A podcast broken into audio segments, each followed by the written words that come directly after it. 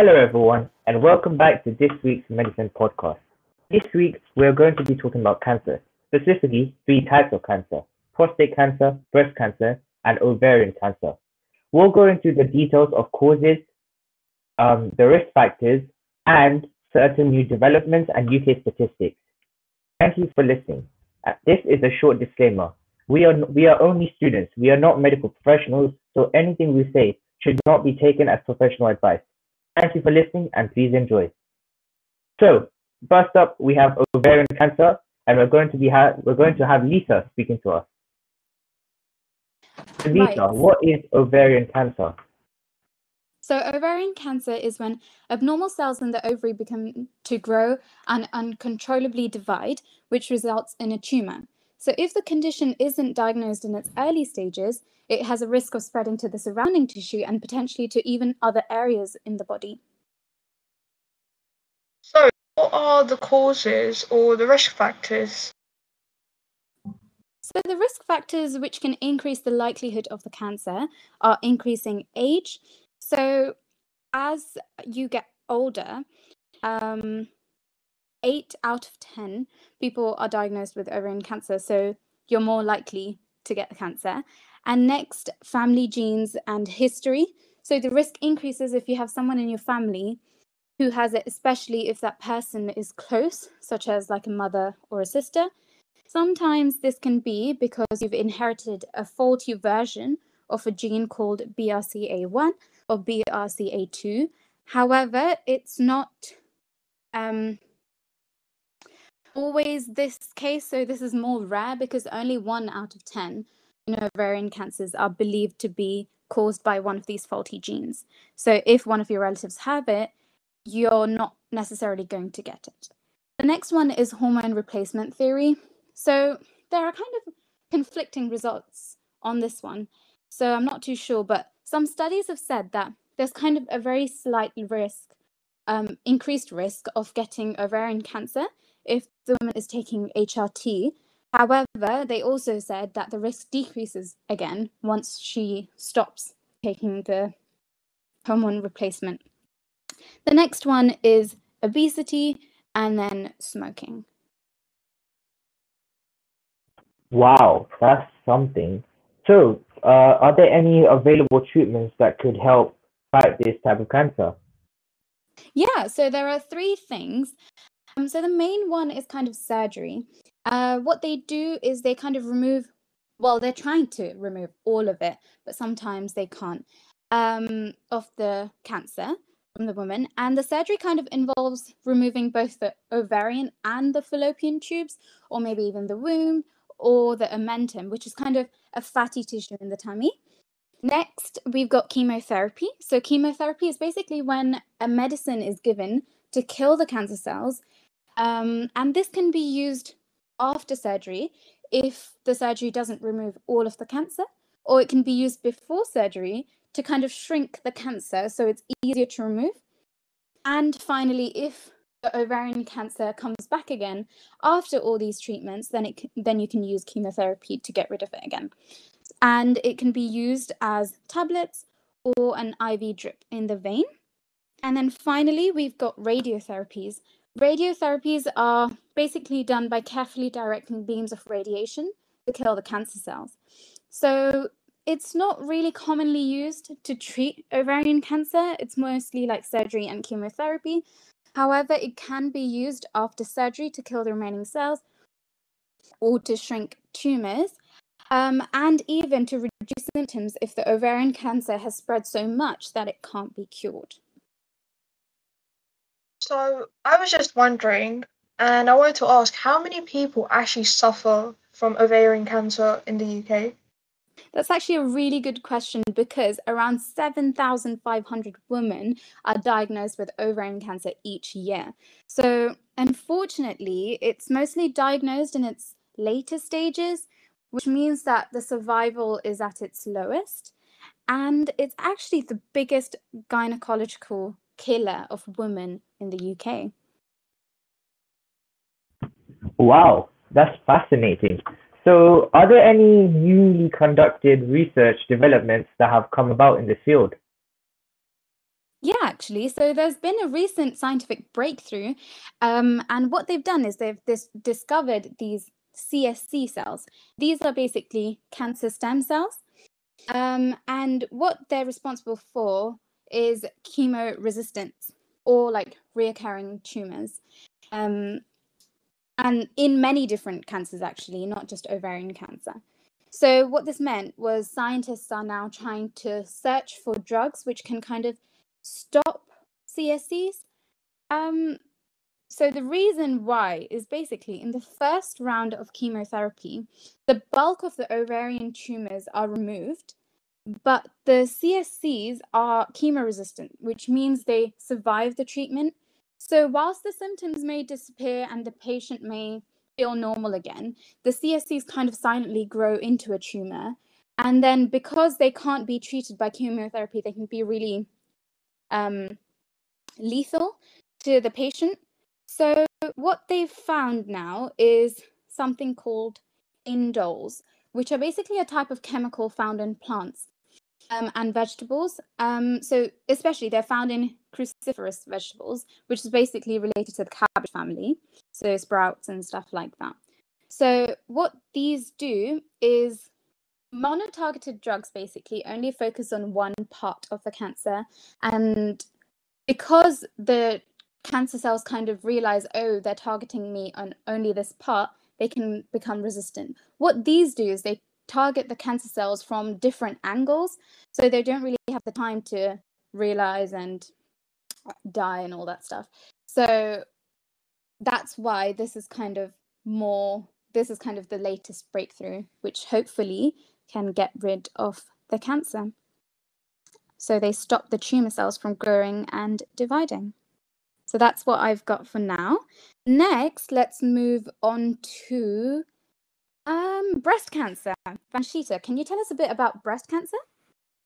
Uh, yeah, so for those people who don't know what breast cancer is, breast cancer is when abnormal cells in the breast begin to grow and divide in an uncontrolled way and eventually form a tumor. Breast cancer starts in the breast tissue, most common, commonly in the cells that line with the milk ducts of the breast. It is the most common cancer found in the UK and it mainly affects women, but men can also get it. Oh, okay. That that's interesting. I thought it was only women who get breast cancer, but it. Hmm. Okay, so what are kind of the causes or maybe risk factors which kind of increase the likelihood of getting breast cancer then? That's a very good question. So there are five main risk factors, which are age, family history, lifestyle factors, and radiation. There are these risk factors, either you can change them, and some risk factors you can't change them. Um, so, for example, age. Um, as your age increases, the likelihood of getting breast of getting breast cancer also increases. So, the most common age when women normally get breast cancer is over the age of 50 because they've just been through their menopause and eight out of 10 cases of breast cancer happen in women over the age of 50. Another factor would be family history. So, if you have a close relative who has just had breast cancer or ovarian cancer, you may have a higher risk of developing um, breast cancer. Genes such as BRCA1 and BRCA2 can increase the chance of breast cancer as well as ovarian cancer. Other genes such as TP53 and CHEK2 can also increase the risk of breast cancer. The third factor would be your lifestyle, so your habits. So if you are overweight or obese, this can also have an impact on the likelihood of getting breast cancer because after your menopause in women, most uh, more estrogen is produced, in which this causes an increased risk of developing breast cancer. Another one would be alcohol, and this also increases the risk of breast cancer. The last one is radiation. Now, this normally happens when you're involved in medical procedures such as x rays or CT scans, and um, this can also increase the risk of breast cancers. Interesting. So, could you tell us about some treatments that can be done to um, get rid of this type of cancer? So, there are two types of surgeries that can happen. So, the first uh, method is breast conserving surgery, which is when the cancerous tumor is removed from the breast. And this depends on the type of the cancer, the size of the tumor, and the amount of tissue that needs to be removed. So, this type of surgery would be best suited if it was a benign cancer, a benign tumor, sorry. Um, and a benign tumor is when it cannot be spread in the body. Um, another type of surgery is mastectomy, which is when you remove the whole breast.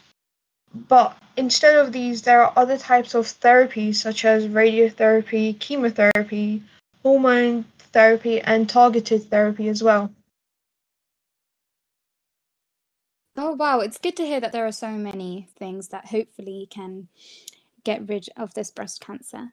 So, okay, so all of this is interesting, but how many people kind of suffer with this cancer in the UK? 55,000 women and 370 men are diagnosed with breast cancer every year in the UK. One in seven women in the UK will develop breast cancer in their lifetime. But at that same moment, almost nine in 10 women survive breast cancer for five years or more. And this is very interesting that breast cancer survival is improving and has doubled in the past 40 years in the UK due to a combination of improvements in the treatment and care, earlier detection through screening, and a focus on targets, including faster diagnosis. Even though breast cancer is rare in men, there are 370 new cases in the UK each year. Wow, those are some big statistics. So, um, are there any um, developments right now, like latest research in this field? So, yes, the scientists are researching new drugs that can be implemented within uh, surviving breast cancer or detecting it earlier on. But right now, they have thought about liquid biopsies, which could replace the traditional needle biopsies. And these would normally look for like new gene changes or predicting if breast cancer can come back. Because if a person gets breast cancer once, it is very likely for them to have breast cancer again. Um, another one would be new imaging tests. So more tests are now being developed for breast imaging. Um, so there are three types of um, imaging that are now being looked at, such as new types of optic optical imaging tests, electrical impedance Im- imaging, which is known as EIT, and positron emission mammography, which is known as PEM. Right, that's really interesting. Oh, so Aryan, um, Yep. you were going to talk about prostate cancer, am I right? Yes, I'll be talking about prostate cancer. So, prostate cancer is a cancer that, of course, occurs in the prostate gland, which is a walnut shaped gland in the male reproductive system that produces the seminal fluid. So, there are different types of prostate cancers, and most of them grow quite slowly. However, there are some that grow very aggressively and spread quickly. If a prostate cancer can be contained within the gland, it is much easier to remove. The risk factors or the causes of prostate cancer. So, to be completely honest, when I was researching this, it seems to me that doc- right now there is not a proper cause for prostate cancer. Doctors know, doctors just know that it's something to do when the DNA in the prostate cell um, it alters and it causes them to divide more rapidly. And these abnormal cells will continue living because of their rapid division, and the normal cells will die, which causes a kind of a clump, which is what, what we call a tumor. And then this, if it spreads beyond the um, prostate gland, it can be quite dangerous. And yes, there are certain risk factors that can increase your chances, such as older age. It's most common after the age of 50. And then there's also race. For reasons that are not yet determined, but black people tend to have a higher risk of prostate cancer than other races, and it tends to be more aggressive. As well as what um, Lisa said earlier about the genes BRCA1 and BRCA2. If your family history has these genes, then it's quite a higher chance of you getting prostate cancer. Oh, okay. So there must be some type of treatments, right? Maybe surgeries to remove it? Yes, there are treatments, but before we go and look at treatments, let's go through a few preventions that you can do. One of the most um, useful and I guess successful prevention would be changing into a healthy diet of fruit and vegetables and exercising, as most tumors tend to be caused by obesity. And so if you exercise and maintain a healthy weight, you can um, reduce your risk of prostate cancer. So now let's move on to the diagnosis and the treatment. Well, diagnosis can be done by two ways. You can either do a digital rectal scan, which is a DRE, or a prostate-specific antigen test. And once the, once the cancer has been identified, you identify whether it has moved beyond the prostate or is still within the prostate. If it is within the prostate, it is much easier to conduct a surgery. And there are two types of surgeries you can do. You can do one by making several small incisions in your abdomen or making one long incision in the abdomen.